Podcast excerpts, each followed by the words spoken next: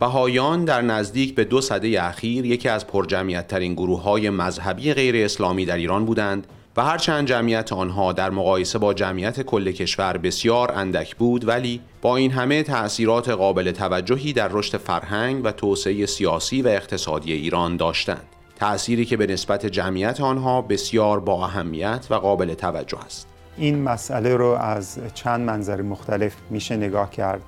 از یک نظر میشه به افراد بهایی که خیلی در جامعه ایرانی به درجات بالایی رسیدن و افراد برجسته‌ای بودن، نامداران بهایی، میشه به اونها نگاه کرد و تأثیری که اونها در جامعه ایرانی گذاشتن. مثلا میرزا عبدالله رو بعضی ها از ایشون با عنوان پدر موسیقی دستگاهی ایران یاد کردن، یا مثلا میرزا ابراهیم عکاسباشی اولین فیلمبردار ایرانی بوده.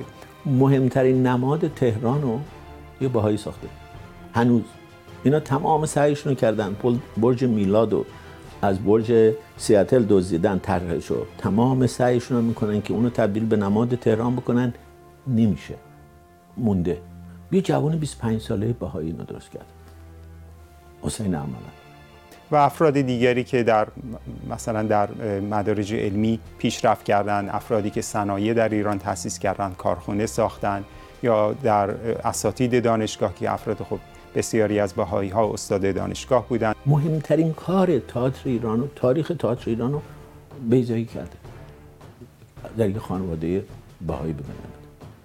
مهمترین کار تحقیقات ایران شناسی رو در مورد ایران رو یا شاطر کرده، دوره بهایی زاده. حداقل معماری ایران رو سیحون عوض میکنه با کارهایی که در دانشگاه تهران میکنه. مثلا یه نسلی از معمارهای بعد از خودش رو تربیت میکنه.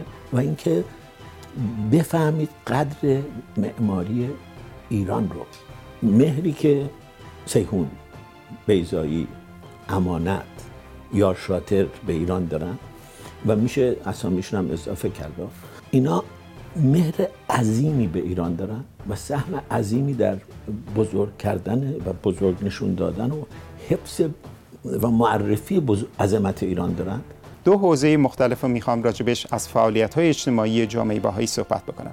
یکی حوزه مربوط به تأسیس مدارس هست و سوادآموزی، ترویج سوادآموزی در جامعه بهایی و در جامعه ایران به طور کلی هست. میتونیم مطمئن باشیم که همین که جامعه بهایی، خود این اقدامی که جامعه بهایی کرد که این مدارس دخترانه رو تأسیس کرد، این باعث شد که بعضی از اون قشرهای اون مردم جامعه، قشرهای جامعه که غیر بهایی بودن، به مسئله اهمیت تحصیل دخترها واقف بشن. تو اقتصاد دوباره بعضی از مهمترین تحولات اقتصادی دوران شاه توسط بهایی‌ها صورت گرفته. از آوردن رادیو، تلویزیون، اولین تلویزیون در ایران بگیرید تا پپسی کولا بگیرید تا صنعت ارج بگیرید تا کارهایی که تو دانشگاه مثلا راسخ کرد یا خانم راسخ کرد، آوردن مثلا روانشناسی کودک در سطحی که بیاد تو رادیو برنامه برای روانشناسی کودک بذاره. اینا رو که کنار هم میذاریم یه نقش عظیم اینا داشتن. و یکی هم مسئله ترویج بهداشت در ایران هست، در جامعه بهایی و در ایران به طور کلی هست. مثلا برای نمونه میشه از بیمارستان میساقیه گفت که در تهران، این بیمارستان میساقیه که در اواخر دهه 1320 شمسی در تهران افتتاح شد، این رو خب با سرمایه یک نفر بهایی و با کمک پزشکان بهایی که در تهران بودند، این بیمارستان تأسیس شد و بعدها شد یکی از بهترین بیمارستان‌های کشور. با اینکه بهاییان به تجربه ثابت کردند که به جز خیر و صلاح جامعه ایران چیزی در ذهن ندارند و پیوسته خواهان پیشرفت جامعه ایرانی بوده و لوازم توسعه فرهنگی، هنری، اجتماعی و اقتصادی را در ایران فراهم کردند، چرا هنوز بسیاری از ایرانیان به آنها با دیده مخالف نگاه می‌کنند؟ ریشه مخالفت‌ها نسبت به جامعه بهایی یه مقدارش تعصب بود. واقعاً تعصب، این پیش‌داوری، این هیچ مسئله عقلانی و منطقی نیست. جامعه بهایی از دید علمای اسلامی، خب این یه تهدیدی بوده برای موقعیت اونها و طبیعتاً این تهمت‌های دروغی که به جامعه بهایی نسبت دادن، این از اول از دوره آیین بابی ما این نمونه‌ها رو داریم. ساده ترین جواب اینه که بگیم مهمترین عامل این حرف‌ها آخوندها بودن، برای اینکه آخوندها با بهاییت یک معضل معرفتی دارن، دکونشون تخته میشه، برای اینکه اینا معتقدن آخوند وجود محلی از اعراب نداره، اینا معتقدن دوران انتظار تموم شده، اینا معتقدن که عقلانیتی باید حاکم باشه، اینا معتقدن یه پیغمبری بعد از حضرت محمد آمده. همه اینا با ارکان فکر اینا ناسازگاره. پس میشه از یه طرفی گفت که منشأ اصلی اونا بودن. کمتر از 15% مردم ایران سواد خوندن و نوشتن داشتن.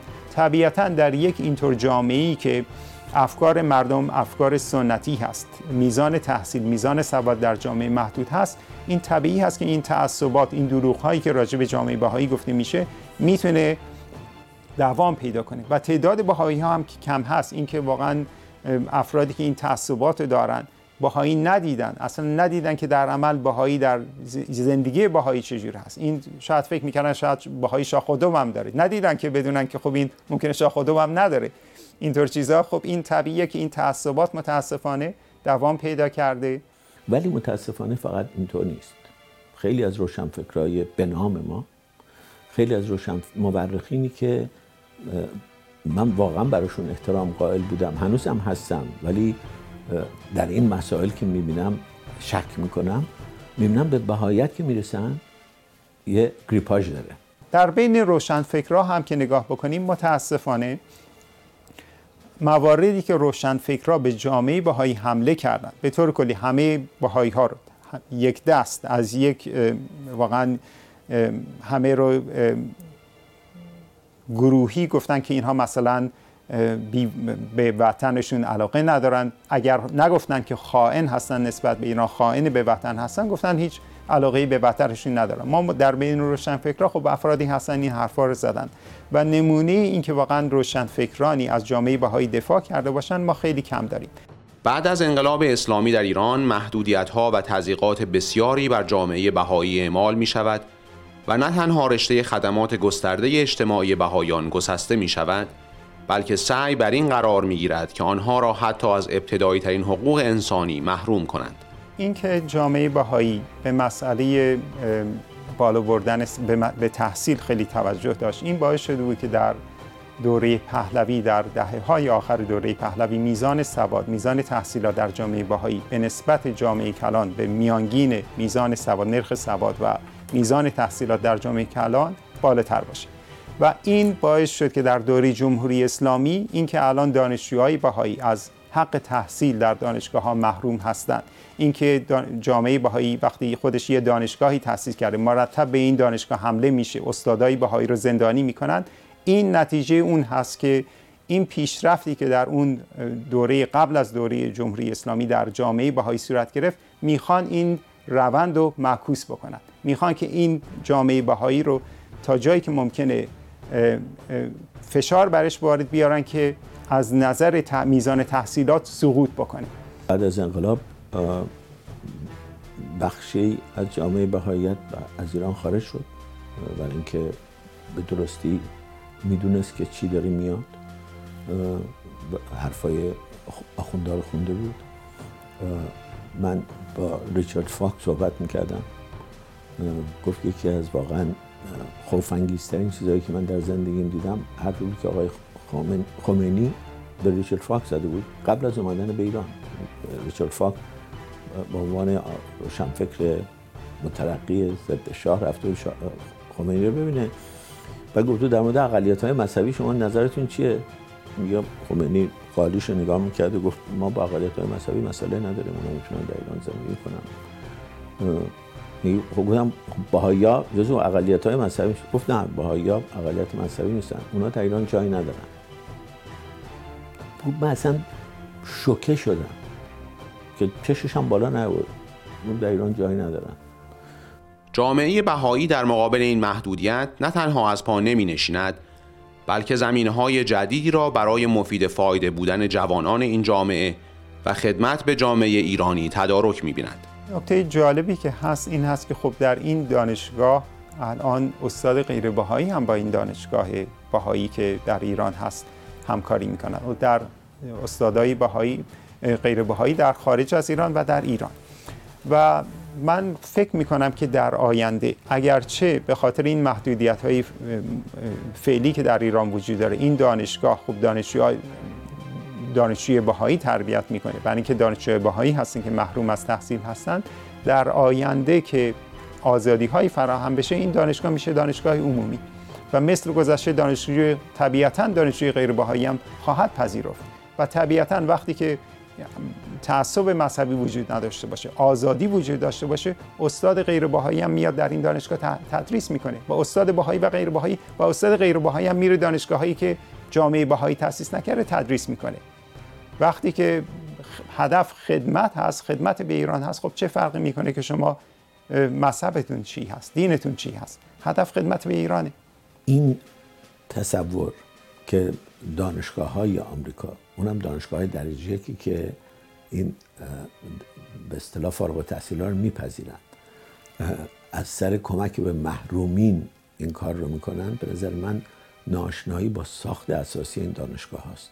این دانشگاه ها ممکنه یه دانشجو رو بپذیرن از یه جایی که فکر کنن مثلا خیلی صدمه دیده، بورسیه بهش بدن، ولی اینکه شما درجه لیسانس یه دانشگاهی رو بپذیرید و دانشجویان اونها رو به عنوان دانشجویانی که از یه دانشگاه معتبر اکردیته فارغ التحصیل بپذیرید، فقط بر اساس کیفیت کار اونهاست، فقط بر اساس آشنایی با کیفیت کار اونهاست. من هر کدوم از اینایی که اینجا دیدم با چند نفرشون وقت آشنایی پیدا کردم، میخواستم برن دانشگاه‌های مختلفی آمده بودن، فقط آدمای درجه یکی هستن، اینا هستن که راه رو برای اون بقیه باز کردن، اینا اومدن دانشگاه دیدن که اینا چقدر وارد هستن، اونا هستن که دانشگاه رو در حال دانشگاه‌ها میگن شما درسایی که میخونید به ما بدید، سیلابستون رو به ما بدید، کشکی که نمیگن که دانشگاه ایران نیست که چون یه سردار سپاه نشسته یا آقای مهدوی رئیسش کسی جرئت نکنه در درساش چیز کنه. اینجا میگن درساتون رو بدین، با دانشجوهاشون صحبت میکنن، مصاحبه میکنن، پیپر ازشون میخوان، پیپراشون اینا سابمیت میکنن، درخشان کارشون. بهایان در احساس طبیعی مهر به وطن با دیگر ایران دوستان شریکند و دلبستگی به ایران یکی از ارکان اعتقادی آنها به شمار می آید و به آینده‌ای درخشان برای ایران نه تنها امیدوارند بلکه به آن ایمان دارند. ولی آینده بهایان در ایران را چگونه میتوان پیش بینی کرد؟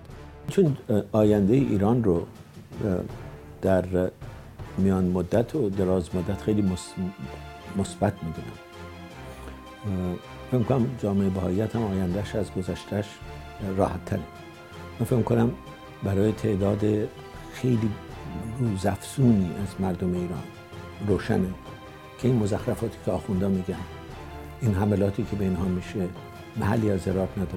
اینا ایرانیان میهم پرستی هستن که یک دیانت دیگری رو انتخاب کردن و کار خودشون رو دارن میکنن و با زور و تشرم نمیشه براشون کردن. کمان که 39 سال زور و تشر و تهدید و اعدام و اعراب و مصادره کردن نشده. جامعه بهایی در تلاش هست که توانایی‌های خودش رو حفظ بکنه و حتی این توانایی ها رو بر این توانایی ها بیافزایه و طبیعتاً زمانی که آزادی بیشتری در ایران ایجاد بشه، این تعصباتی که فعلا وجود داره، این محدودیت ها و اذیت و آزاری که نسبت به جامعه بهایی در حال حاضر اعمال میشه، زمانی که این محدودیت ها رفع بشه، من فکر می کنم که اگرچه از نظر تحصیل جامعه بهایی محروم بوده، ولی از نظر روحانی این قوای روحانی جامعه بهایی تقویت شده و میتونه بعد از اینکه یه خود آزادی پیدا بکنه، از این اذیت و آزار کم بشه، میتونه که تقلایی بکنه و در یک مدت کوتاهی باز خودش رو به اون سطحی که قبلا در اون سطح بوده برسونه و حتی پیشرفت بکنه. تجربه عام به گمان من تجربه این بوده که آدمای شریف خانواده دوستی هستن، یه گوشه دارن کار خودشون میکنن. این حرفی که چون اینا دینشون با دین من مخالفه، پس حق حیات ندارن، پس جاسوس آمریکا هستن، جاسوس سیونیز هستن، گره برباد زدن آخونده هست. من خاطر آینده من خیلی امیدوارم.